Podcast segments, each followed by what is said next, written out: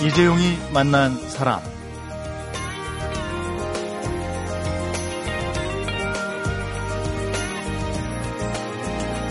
저희 MBC 건물 옆으로 은행나무가 있거든요. 근데 오갈 때마다 은행 열매를 보는데 떨어진 흔적이 없어서 이게 다 어디로 갔나 그랬더니 관내에서 일괄적으로 수거를 해간다고 그럽니다.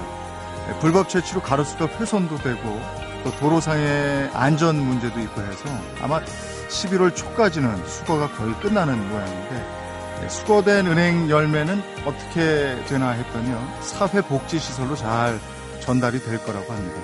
훈훈하게 정리가 되고 있는 거리의 가을처럼 이 시간도 임진모 음악평론가와 이종훈 스포츠평론가와 함께 훈훈한 주말 시간으로 이어가 보도록 하겠습니다.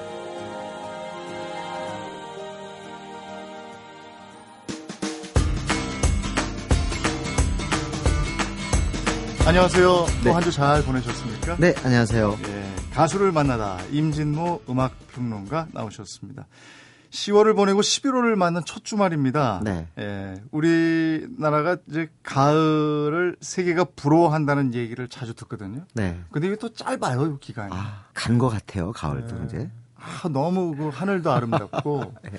그, 이 단풍도 음. 아름답고. 하여튼 한 달 정도는 행복했습니다. 네, 그렇습니다. 네. 이제 밖에서 커피 한 잔 하는 맛도 있고 이랬는데.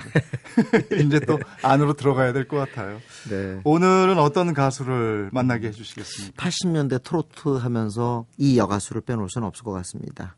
주현미. 아, 주현미. 예. 네. 주현미의 등장은 정말 쇼크였어요. 음. 왜 그랬냐면은 그때 사실은 굳이 80년대로 논하자면은 김수희도 있었고 네. 김연자가 있었습니다. 예. 수은 등에. 네. 근데 쌍쌍 파티 쌍쌍 파티 그래요. 그때는 사실은 테이프 시장이 굉장히 컸거든요. 음. 정식으로 LP를 사는 것보다 예, 예. 테이프 시장이 컸는데 계속 그때 당시는 뭐 사실 운전하다가 그 리어카에서 테이프 팔면 내려가지고 그 사고 그러던 시절이었거든요. 예. 고속도로 휴게소에서도 막 그럼요. 그랬죠. 근데 네. 그때 주현미 주현미 그러는 예. 거예요. 쌍쌍 파티 쌍쌍 파티. 네.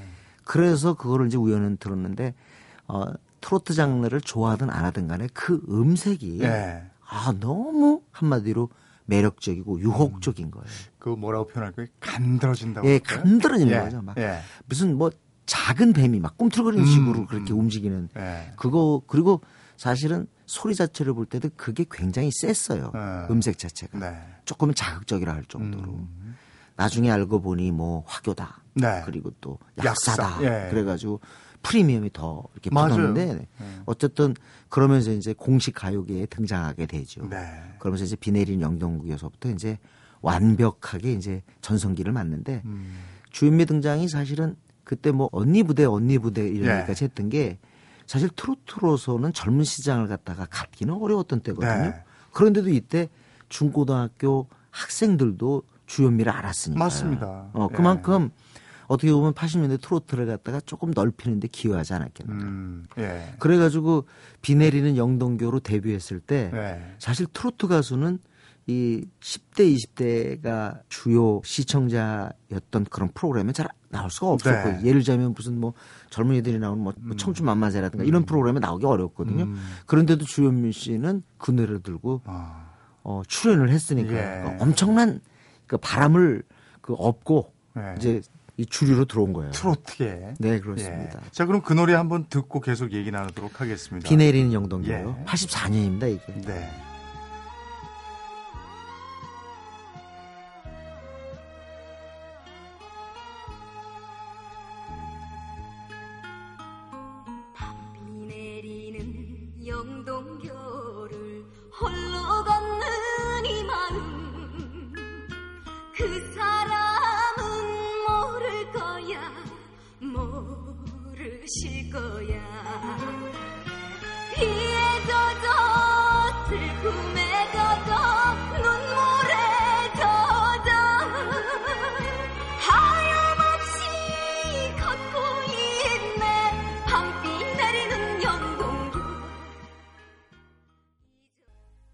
이재용이 만난 사람, 가수를 만나다, 음악평론가 임진모 씨와 함께하고 있습니다.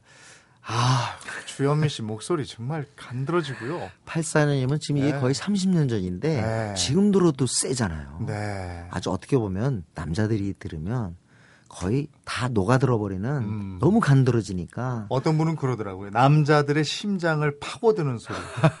또 어떤 분은 술을 부르는 소리. 네, 이렇게 그렇게. 얘기해요. 근데 이제 88년에 이제 이때가 트로트가 완연히 이제 음. 그야말로 부활했던 그런 해라고 얘기를 하는데 이게 올림픽이 열렸던 해인데. 그렇습니다. 예. 이때 이제 그 주현미와 현철이 MBC 10대 가수 가요제에 둘 다 10대 가수로 들어오게 되죠. 어.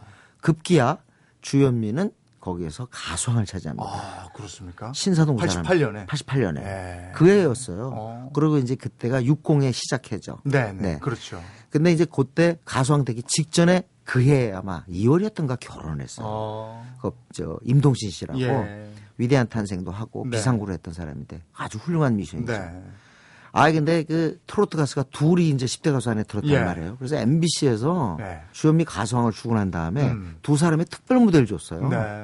거기서 그 주현미 씨한테 그 소감 물으니까 여보라고 그랬잖아요. 여보. 음. 그때 여보란 말을 네. 안 쓰던 때거든요. 자기. 아, 자기 그랬어요. 자기를 때인데 여보 그래가지고 네. 한동안 또 여보가 한 방 싹 돌았잖아요. 그랬나요? 현철 씨는 울어도 너무 울어가지고 어. 그냥 막 거의 세수대야. 그건 기억나요. 그러니까. 막 울고 그랬죠. 예, 아주 경상도 사투리 하면서 너무 고생하다가 스타가 된 고맙습니다 이러면서 울었어요. 어떤 명장면입니다. 음. 그대로 또 짝사랑을 가지고 또 가수왕이 돼요. 그래서 2연패를 하죠. 제가 기억해도 이때 주현미 씨가 뭘 부르면 음. 네. 그게 다 히트를 하는 아, 그런 그럼요. 때였어요. 그 뒤로 뭐 또 잠깐만이라는 노래도 있었고 저 추억으로 가는 당신도 음. 있었고 이거 추억으로 가는 당신은 임동시 씨가 써준 곡이에요. 잠깐만 참 재밌었는데. 그럼요, 잠깐만 예, 이러면서. 또 만났네요라는 곡도 네. 있었는데 요때 92년인데 바로 이제 이 해가 이제 서태조 아이들이 등장하죠. 아. 그러면서 이제 트로트도 다른 음악과 함께 위기를 맞게 되죠. 음, 가요계가 한 바퀴 뒤집어 완벽하게 이제 거의 혁명에 가까운 예. 변화가 일어나는데 그러면서 이제 주현미 씨도 히트곡 이제 퍼레이드가 아. 또 끊기게 되는 거죠.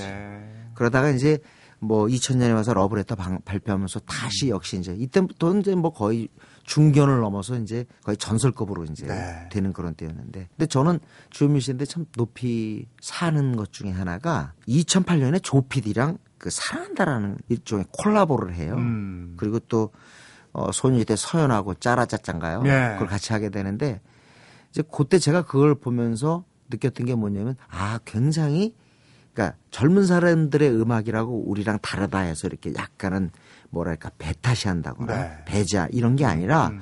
기꺼이 젊은 사람들을 이렇게 끌어들이는 음. 좀 오픈된 거죠. 음. 그래가지고 심지어는 2010년에 음. 2011년입니다. 네. 마포 아트센터에서 했는데 그때 국가스텐하고 음. 같이 공연을 여러 했어요. 가지 시도를 하는 예. 그래서 그때 그 공연을 보는데 국가스텐 그 완전 락 밴드 아니에요? 예. 너무 너무 좋아하더라고요. 어. 그 무대를 하면서. 예. 그리고 또 제법 그 트로트와 음. 인디 음악이 잘 그래도 어울리는 그런 장면을 음. 연출했습니다. 저는 이렇게 좀 나이가 들고 그러더라도 자꾸 네. 이렇게 젊은 음악에 이렇게 어, 문을 좀 열고 네. 그렇게 나가는 게 참 중요한 것 같아요. 조용필 씨도 올해 Bounce와 Hello의 네. 결정적인 승리는 사실은 young generation 젊은 사람들의 음악을 했다는 거거든요. 네. 그래서 같이 호응을 얻어내는 네네.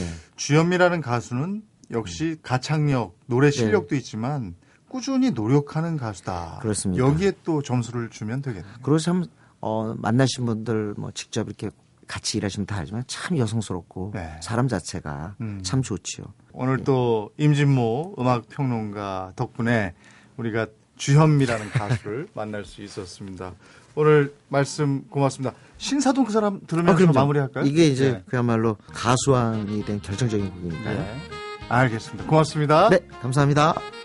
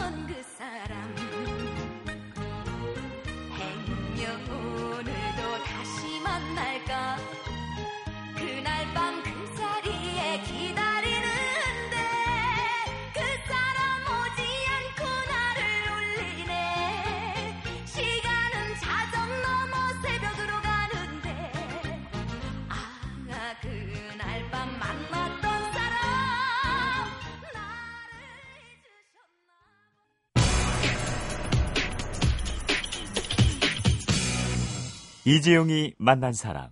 네, 전설을 만나다 이종훈 스포츠 평론가입니다. 어서 오십시오. 안녕하세요. 네, 반갑습니다.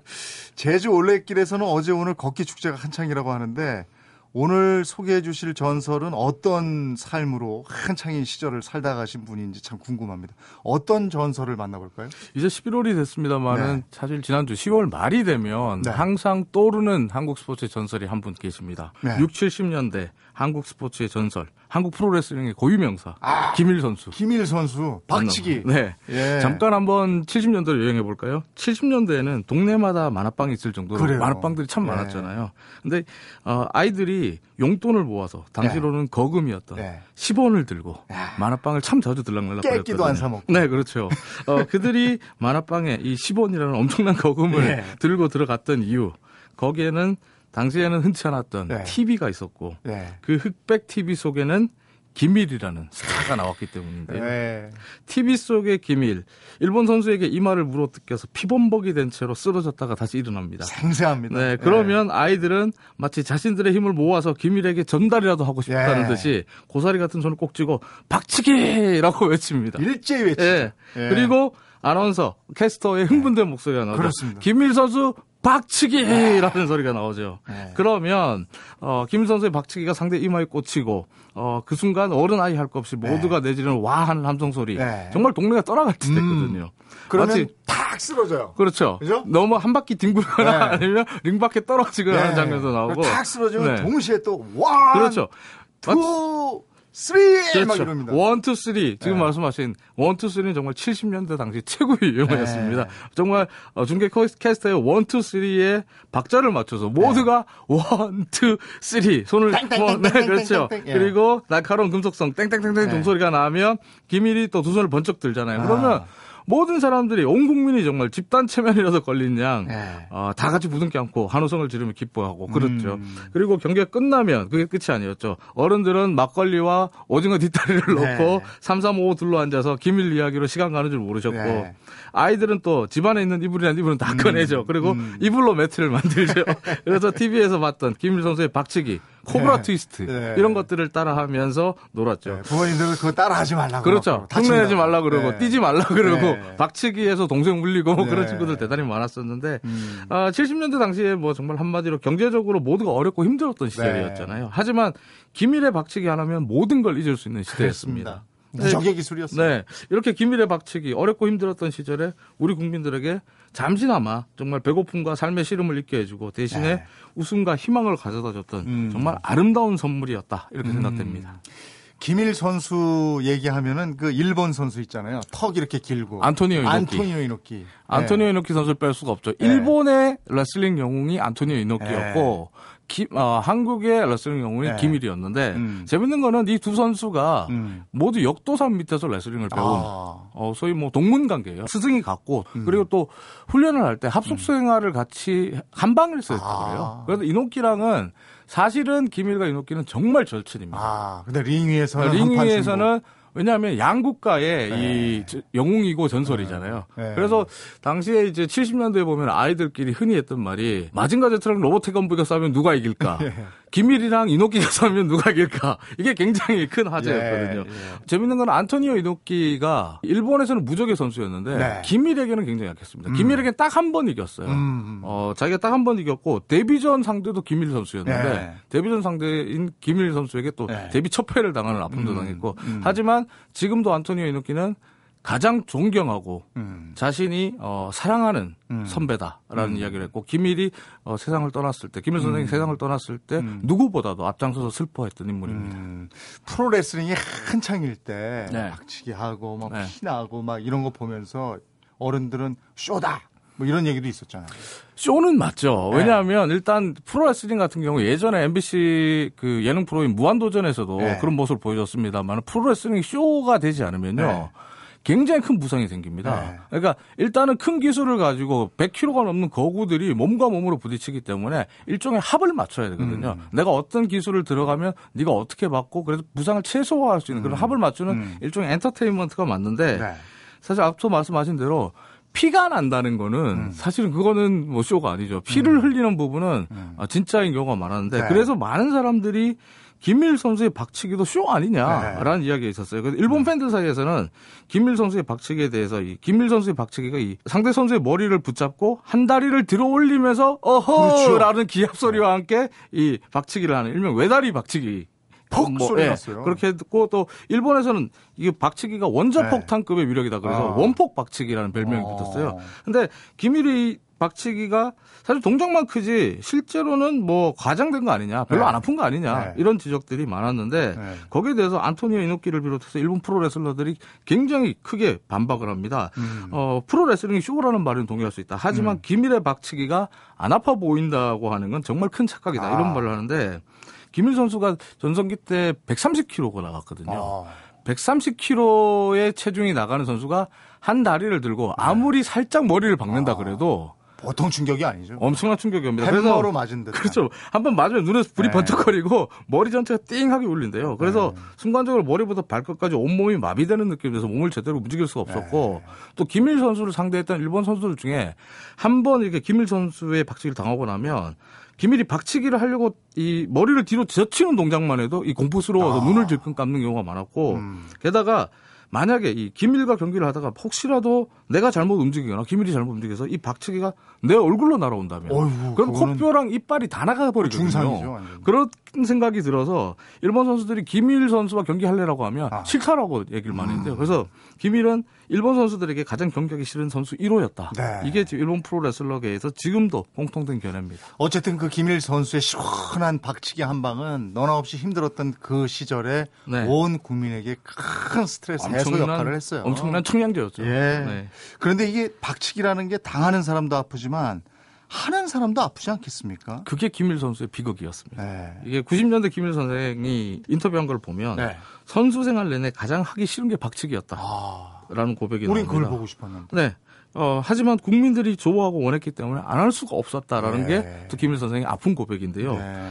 김일 선수 같은 경우에는 경기에서 몇 번이고 연속해서 박치기를 하고 나면 전 국민이 한호했다. 음. 하지만 정작 당사자인 본인은 경기가 끝났는데 머리가 깨질 듯이 아프고 머리에서 벌이 날아다니는 어. 윙윙거리는 소리 네. 때문에 잠을 잘 수가 음. 없었다라고 얘기를 합니다. 음. 그리고 김일 선수 같은 경우에 59년에 데뷔해서 네. 한 3천 게임 정도를 뛰었거든요. 근데 한 게임에 박치기를 10번 했다고 생각해 보세요. 야, 3만 번. 엄청나죠. 네. 이런 횟수의 박치기를 해서 사실 김일 선수가 그 은퇴하고 나서 네. 병원을 찾아갔을 때 네. 병원 의사가 깜짝 놀랐답니다. 어, 심각했나 보다. 머리에 금이 세 군데가 가 있었어요. 아유. 머리에 금이 세 군데가 가 있는 사람이 20년 동안 선수 생활하면서 박치기를 계속한 거예요. 예. 어 그리고 어 김일 선수 같은 경우에 또 선수 생활을 하는 중에 단 한 번도 병원을 찾아가지 않은 또 특이한 아니 머리에 있어요. 이상이 있으면 진작에 병원을 좀 가셨어야 되는 거 네, 아니에요? 정확히는 안 간 게 아니라 못 간 거죠. 왜냐하면? 네. 김일 선수의 선- 스승이라고 할 수 있는 역도산이 네. 제자들을 가르칠 때 음. 선수가 아프다고 엄살을 떨면 강자가 절대 되지 못한다. 음. 라면서 아파도 병원을 찾아가지 말라라고 음. 가르쳤고 음. 또 당시에 이제 김일 선수 같은 경우에서는 온 국민이 박치기 왕이라고 부르면서 네. 박치기를 좋아하고 통쾌해하는데 이 박치기 왕이 머리가 아프다고 병원을 가면 어떻겠냐? 어떻게 사람들이 생각하겠냐? 네. 이런 고민에 빠져서 자기 병원을 찾아가길 주저했다고 합니다. 네. 그러니까 많은 사람들은 김일 선수의 박치기를 보면서 한호성을 질- 질렀고 기쁨을 얻을 수 있었는데 음. 정작 본인에겐 너무 큰 고통이고 비극이었던 거죠. 음. 저 개인적으로도 제가 어릴 때 장충체육관에서 김일 선수 경기하는 모습을 봤거든요. 네. 근데 그때 박치기를 안 하고 있어서 저도 그치. 관중들이 다 그랬지만은 뭐 박치기 막 이러잖아요. 그렇게 네, 외쳤거든요.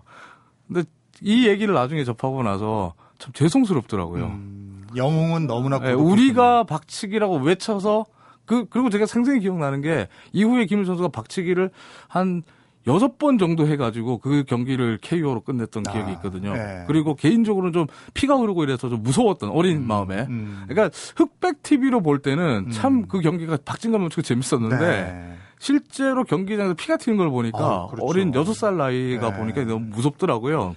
그런 상황에서 김일 선수가 박치기가 가장 하기 싫었다 음. 이야기 그리고 또 머리에 금이 세 군데가 가 있었지만 아. 병원을 찾아가지 못했다. 음. 이러니까 왠지 저부터가 어린 어린 나이였지만 저부터가 음. 미안하고 죄송한 그런 생각이 많이 들더라고요. 온 국민은 염원하고 환호했지만 영웅은 너무나 고독했군요. 네.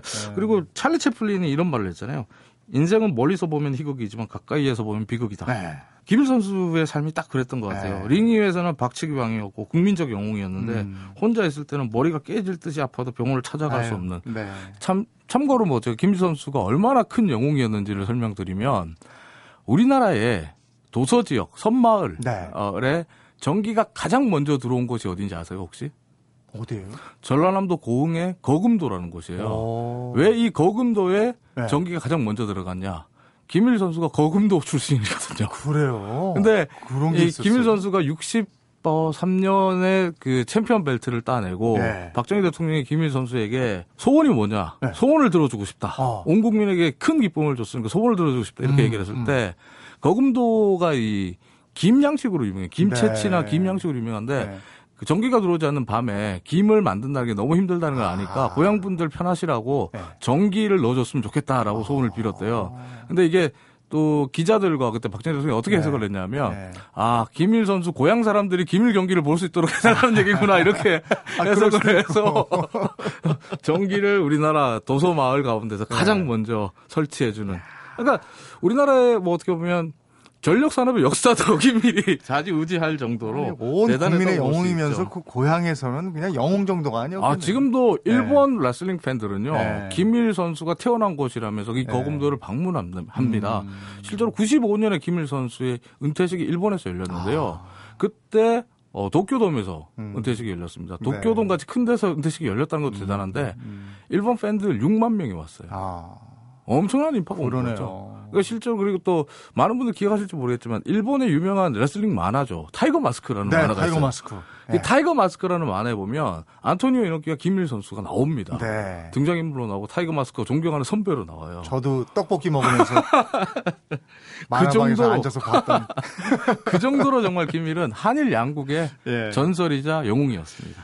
아이고 참 대단한 선수였습니다. 네. 근데 우리는 그렇게 국민 모두가 막 열광하고 이랬었는데 이 레슬링이 쇼다 이러면서 그냥 찬물 끼얹 듯이 슉 사그러들었었어요. 어, 레슬링이 80년대 들어서 정말 흥행에 부진하고 실패한 가장 큰 이유는요. 레슬링이 쇼라는 것 때문은 아닙니다. 레슬링이 아. 쇼라는 발언은 최초로 한 게 김일 선수와 같이 선수 생활을 했던 장영철 선수가 음. 경찰 조사 가운데서 그 링 위에서 있었던 폭행 사건에 대해서 설명을 하는 가운데 그 레슬링의 이 합의라든지 부상을 피하는 방법 음. 그리고 경기에 대한 진행 방식을 설명을 했는데 그걸 듣던 경찰들과 기자들이 어 그럼 짜고 치는 거네요 쇼네요라고 이야기를 그게- 했어요. 그래서 그 아. 게 퍼졌는데 그 말을 했던 건 65년이에요. 아. 그래서 큰 타격이 없었어요. 왜냐하면 네. 20년 가까이 더 인기를 아. 얻었으니까. 근데 레슬링이 갑자기 인기가 없어진 거는 전두환 전 대통령이 대통령이 취임하고 나서 부터인데요. 왜냐하면 김일 선수의 최대 후원자는 박정희 대통령이었어요. 아. 박정희 대통령이 김일 선수를 국민적 영웅으로 생각하고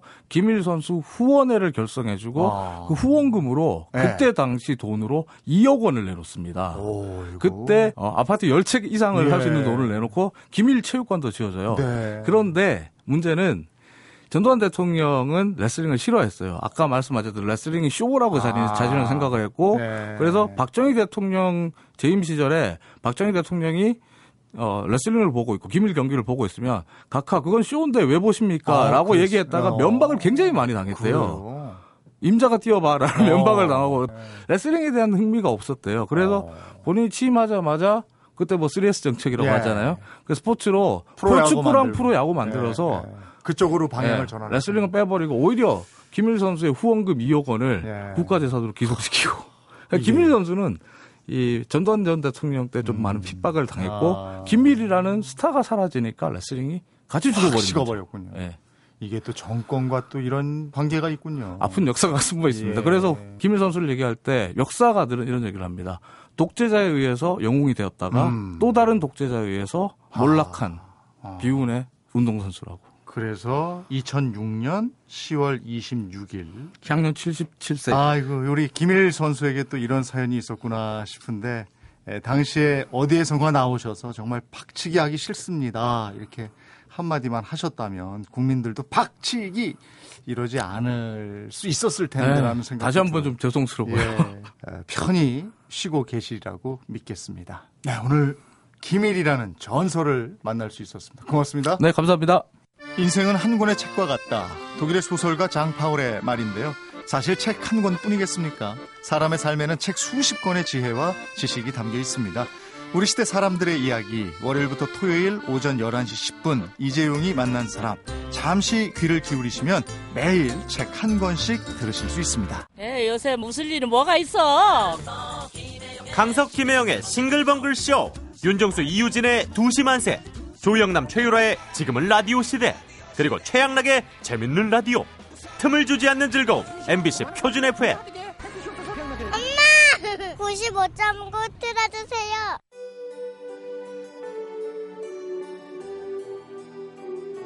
이재용이 만난 사람 오늘은 가수를 만나다의 임진모 음악평론가와 전설을 만나다 이종훈 스포츠평론가와 함께했습니다.